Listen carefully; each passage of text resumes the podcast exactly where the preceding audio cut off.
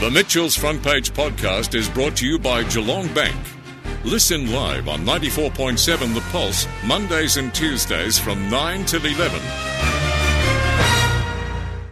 Lots to talk about in state and federal politics today. We've got political analyst Terry Barnes on the line. Terry, thanks for joining us on such a busy day.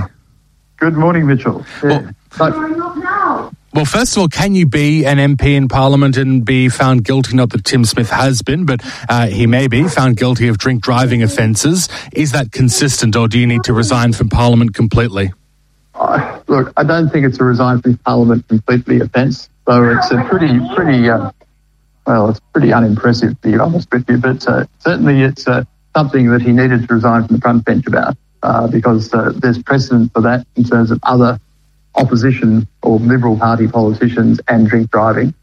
Um, but certainly, I think it's a leadership test for Matthew Guy in the sense that he actually tried to put pressure on uh, another MP, Simon Ramsay, to, to, to, quit for a similar reason, though with less damage done, as I understand it, uh, when he was uh, opposition leader the first time around. So if he's going to be consistent, he should be uh, leaning on Tim Smith to consider his future. Well, we'll be talking to Simon Ramsay after 10 o'clock. But yeah, I think Simon Ramsay didn't crash into anything from memory, whereas the photos from Tim Smith's incident are pretty horrific looking. Luckily, there was no one in the path of that car.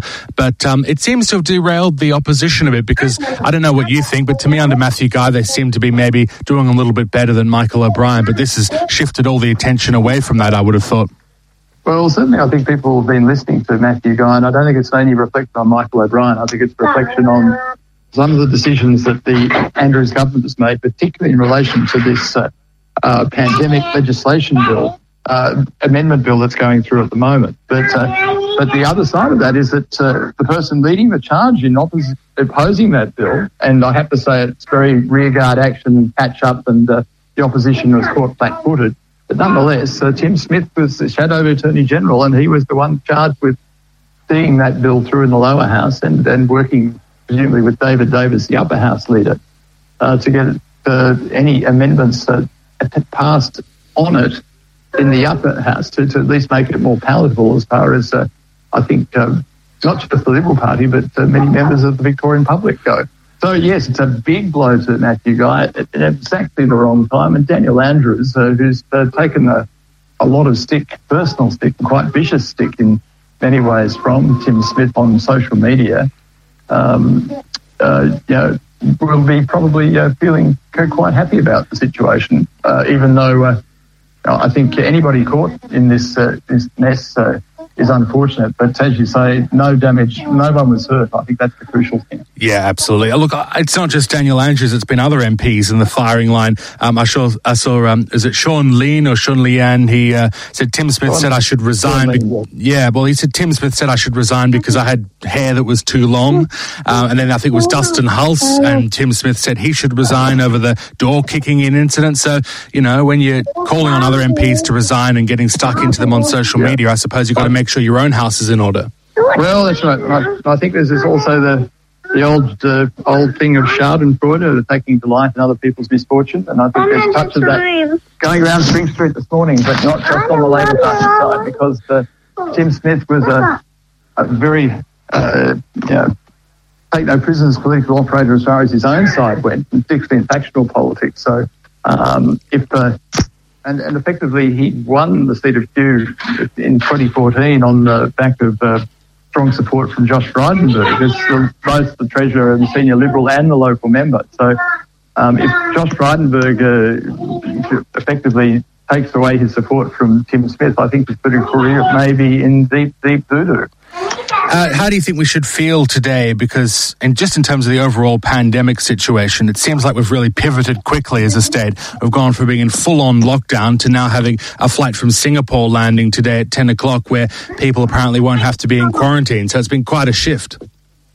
Yes, it has, and I, I think that's a credit to uh, Dominic Perrottet among all people because I think uh, he's been the catalyst for changing attitudes, not just in Victoria in terms of lockdowns and dealing, living with uh, the coronavirus, but also I think federally in terms of Scott Morrison feeling that uh, the feds have to pull their fingers out to look like they're being proactive and, and showing some leadership. So although though I feel sorry for Gladys Berejiklian, uh, the change of leader in New South Wales seems to have been a catalyst for other things happening. And, uh, and but look, I think in Victoria we're still well behind New South Wales in terms of uh, the way that they uh, ease restrictions at the 80% mark, and uh, planning to ease restrictions at 90% mark. So um, our freedom is is the is is is a relative concept, really, isn't it? So um, I, I, liken it from going from maximum security jail to not quite a prison farm, but a medium security jail.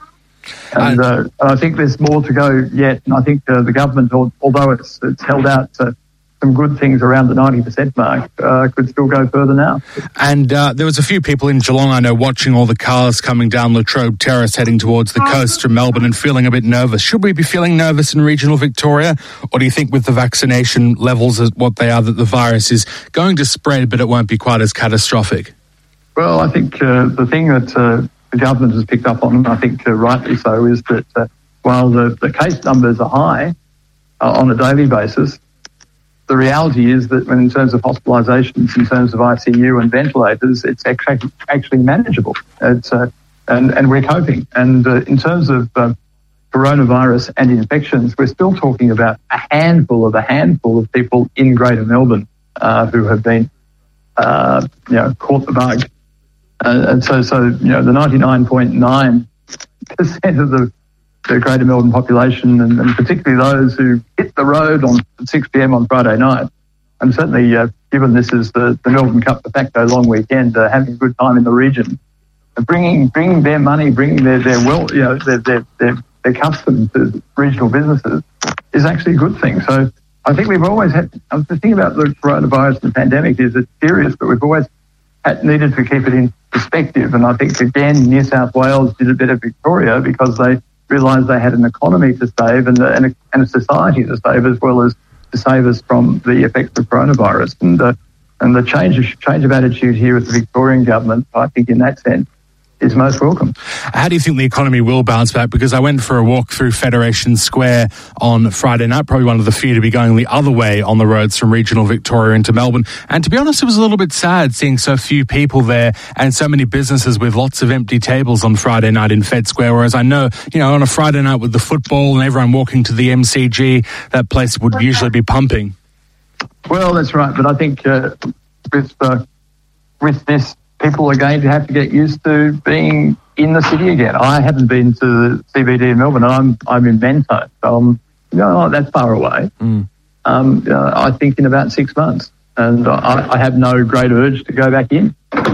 Um, but uh, I think to the way that the CBD has been the centre of the universe for generations, for centuries even, um, has been turned on its head by this pandemic, and, and whether the notion of uh, a central business district in, in, in cities like Melbourne in future uh, is, is going to be the norm, I, I, I don't know. And I, I, really feel for businesses who have been hit hard by this and will continue to be hit hard uh, while, uh, while uh, people stay away from the centre of the city.